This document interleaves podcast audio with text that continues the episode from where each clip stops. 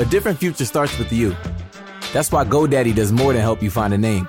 You can create, sell, and get found online, so any small business could be a driving force to create change or build an empire. We know old ideas aren't cutting it anymore, so we're calling for a new generation of thinking, your way of thinking. So, whatever you have in mind that will help make a different future, find everything you need to get started at GoDaddy.com. Because the future isn't decided yet, it's up to us to make it happen. Start different at GoDaddy.com. COVID 19 patients need your help. If you fully recovered from COVID 19 or unknowingly been exposed to it, you may have the antibodies that could help COVID 19 patients recover. Donate blood and receive testing for COVID 19 antibodies. Visit vitalant.org today to schedule an appointment to donate blood. That's V I T A L A N T dot org. Help save lives and schedule your appointment at vitalant.org. You could help save lives. This is an ode to Napa cabbage. Of all the cabbages on all the cabbage farms, only you have the crisp crunch worthy of our Bibigo Korean dumplings. No other cabbage would do, because no other cabbage tastes like you. We love you, Napa cabbage. Just don't tell Green Onion. Napa cabbage, one of many obsessively crafted ingredients in every hearty, flavorful Korean dumpling from Bibigo. Go handcrafted. Go Bibigo. Authentic Korean dumplings now in the freezer aisle.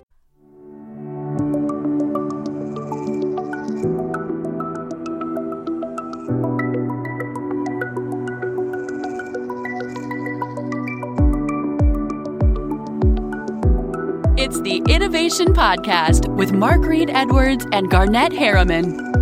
Let's start the show. Hi Garnett, how you doing? Great, Mark. How you doing? I'm doing well. You recovered from CES? Mostly. Uh, it's a pretty overwhelming and exhausting experience, but feeling a lot better now than I did when I caught that cold. Those two episodes got you know a great reaction, and but they were kind of oddball episodes. I think we'll do some more of that where you're out in the field or I'm out in the field and we interview people. But the bulk of what we're going to do is talk to experts, kind of uh, in a setting like this.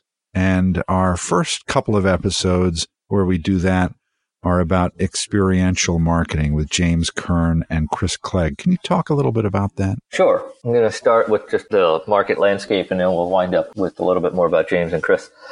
So 2018 for anyone who does anything in, in business and you know any anyone who's a marketing expert in particular, it's sort of the year of experiential marketing and this notion of basically advertising through experiences engaging through experiences versus things like digital ads and what have you.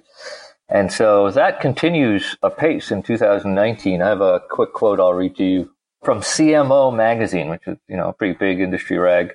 It's all about refocusing your strategy around experiences and ongoing relationship with your customer rather than just buying for a single transaction that statement unto itself is pretty revolutionary given the history of advertising. But that's the kind of mindset that I think is prevailing in experiential marketing and why it's so important going forward into 2019. With that said, we have a couple of folks who are in the avant garde of really defining that. James Kern is the CEO and founder of Experientialism, now rebranded as Xism, seven year, eight year veteran of the experiential marketing industry with big clients like Adobe and Microsoft. And then we have Chris Clegg, uh, CEO and founder of Portma, which is short for Portland Marketing Analytics.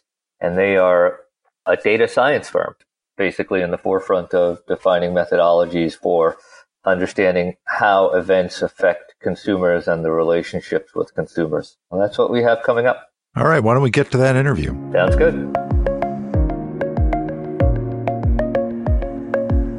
Yeah, so much brain power. We may we may break the internet today. So,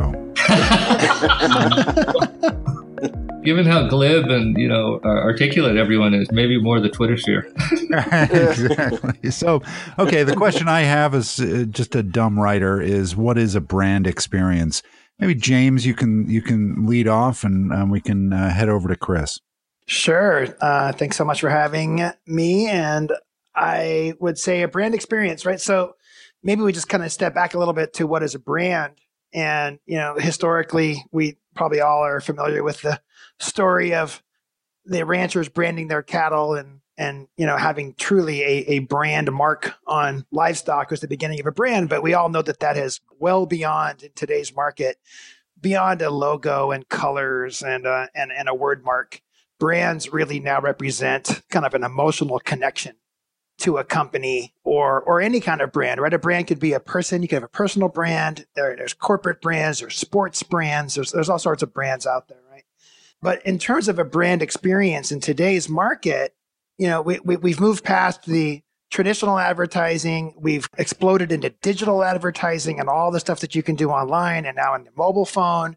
And in the last, you know, five to 10 years, we've really seen this notion of experiential marketing mm-hmm. Uh, blossoming in the marketplace. And, and, and so what does that mean? What is it to, to have a brand experience? Well, all of those things we've mentioned so far are a touch point and an individual has an experience that they can, that they respond to their consumption of a visual mark or, or, or some sort of brand messaging. But now in the experiential marketing space, we're really looking at a live interaction with the brand. So that could be somebody attending a conference. That could be someone attending a trade show and, and, and experiencing a, a brand at a booth. That could be somebody getting a sample of a product like in the in the grocery market, you know, where you, they're handing out little cups of whatever consumer packaged goods that is. It could be a, a free trial of an online digital product, right? And I, now, beyond that level of brand experience, uh, the, I think marketers and, and business owners at large are becoming more aware that a 360 degree experience for a consumer or a user or even a, a stakeholder inside of a, a, of a corporation now every interaction you have with the brand whether it be the packaging or you know when you're unboxing something or it could be the support person you interact with when you have a challenge and you need help or it could be the tutorial video online helping you understand how to use your your new gadget or or or your product all of these things now are considered as components to the complete brand experience and so now it's very important to satisfy our consumers or our stakeholders by making sure that the brand experience is positive and is on brand, consistent with marketing, messaging, etc., all the way through the various touch points that a, that a person might come into contact with what we now know as sort of a brand. Right. I've I've heard um, a colleague of mine say that he's worked uh, on big brands and even down to the contracts that people sign during the sales process that that is part of the brand experience. And so the language in that has to reflect the brand. It's not just a legal document, but it is a representation of the brand. Yeah, I, I would agree. I think that's true. And, and, and then you take that to also what's the what's the physical format that we're doing that? Are we doing this as a DocuSign on digital? Are we actually sitting down and FedExing documents back and forth?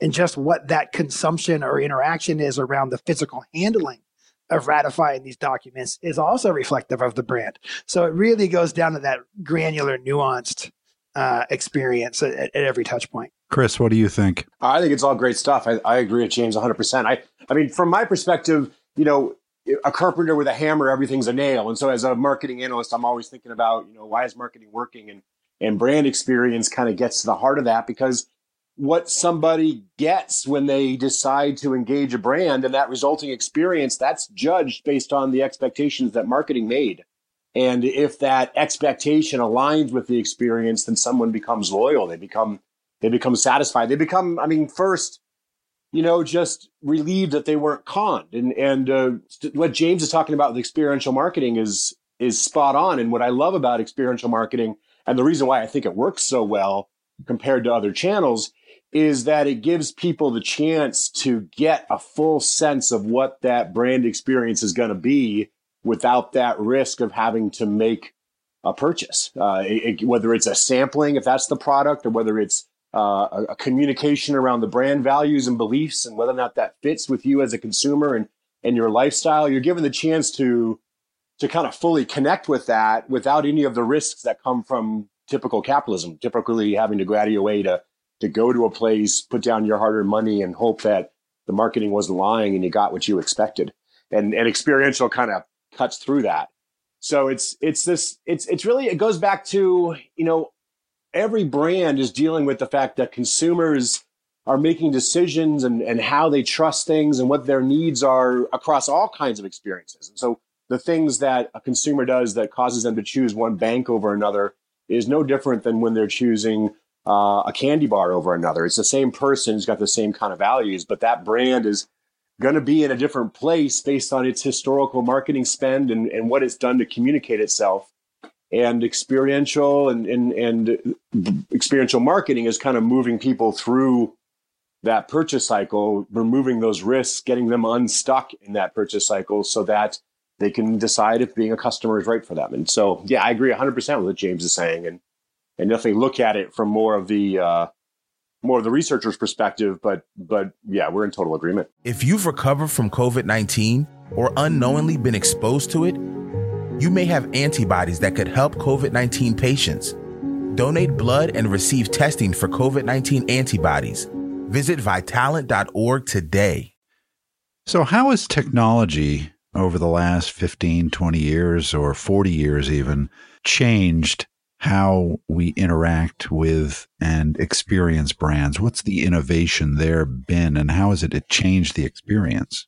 Well, it's gotten a lot easier, hasn't it? It's gotten easier for brands to communicate what they're about in um, more efficient ways. And I guess that I guess that also allows more more people, more companies, more products to get into the marketing world. It's the the barriers to entry are less, I think, because of what technology has brought us. Yeah, I think that's very true, Chris. And I also think that the reach has become more easy to obtain, right? And and and if you're doing a good job with your marketing, you're actually getting some sort of traction with your marketing consumers, then ideally they are using this kind of current technologies and certainly the social technologies and the, the internet connected stuff to help do some of the further marketing for you, right? That sense of advocacy or word of mouth marketing, where the now word of mouth is no longer just person to person, you know, voice to ear. It's now word of mouth in so many different channels that are, you know, we, we've watched this evolution of some longer form storytelling into the short short storytelling. We were you know just talking about Twitter, how it's come. You know, it went really short. Now they lengthened it again because they want people to be able to say a little bit more. Right.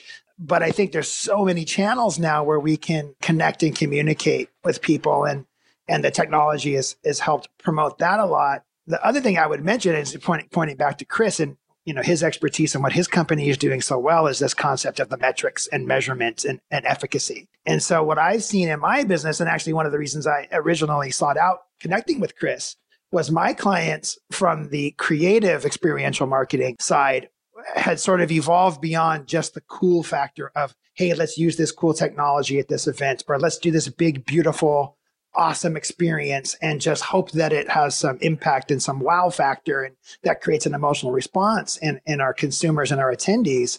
But now they're getting wised up to the way of, hey, how effective is this? And how do we measure this? And how do we decide if it's, it's if it's a, a relevant and effective spend or investment in our overall marketing mix? And I think that's a place where where Chris and, and his team have done really well to help quantify impact. That trade off is such a bummer, too, isn't it? You, you can give an incredible experience that is going to make them loyal for life and, and do that with only a few people.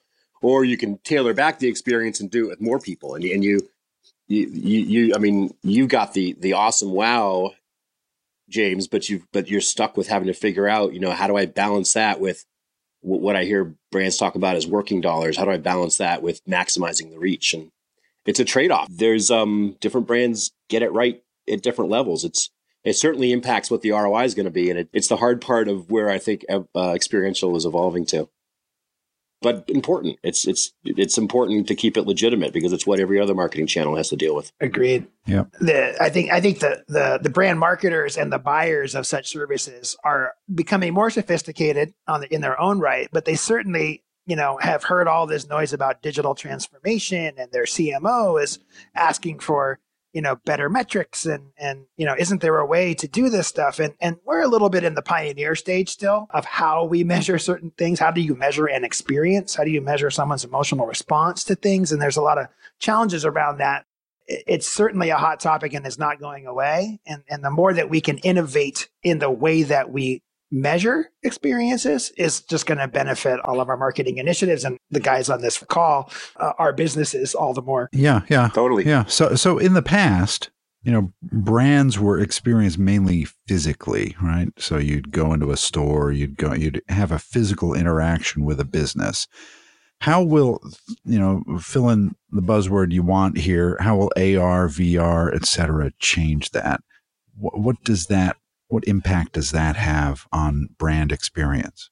I, I mean, I would love to look in to the uh, to see the future and see where we're going to be 50 years from now because it's going to be amazing. I mean, we we know that we know that like the first thing that was on radio were people reading the newspaper, and the first thing that was on television was a video of those broadcasting on the radio. Right. And, and you know, the internet is all about showing TV in different ways, and it's just starting. Like you think about something like like gaming and and Twitch or, or or like how we're opening up whole new markets and whole new industries because of where where the internet's bringing us. And that next level, that next level is AR and VR, and and I can't wait to see um, how it pans out and how it breaks out of these uh, these kind of traditional molds and finds its own place.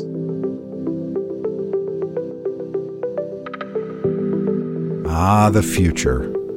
Next time, Chris and James continue their discussion with us about experiential marketing here on the Innovation Podcast. So come back next time. Thanks for joining Garnett and Mark on the Innovation Podcast. Visit innovationpodcast.co to subscribe and listen to other episodes.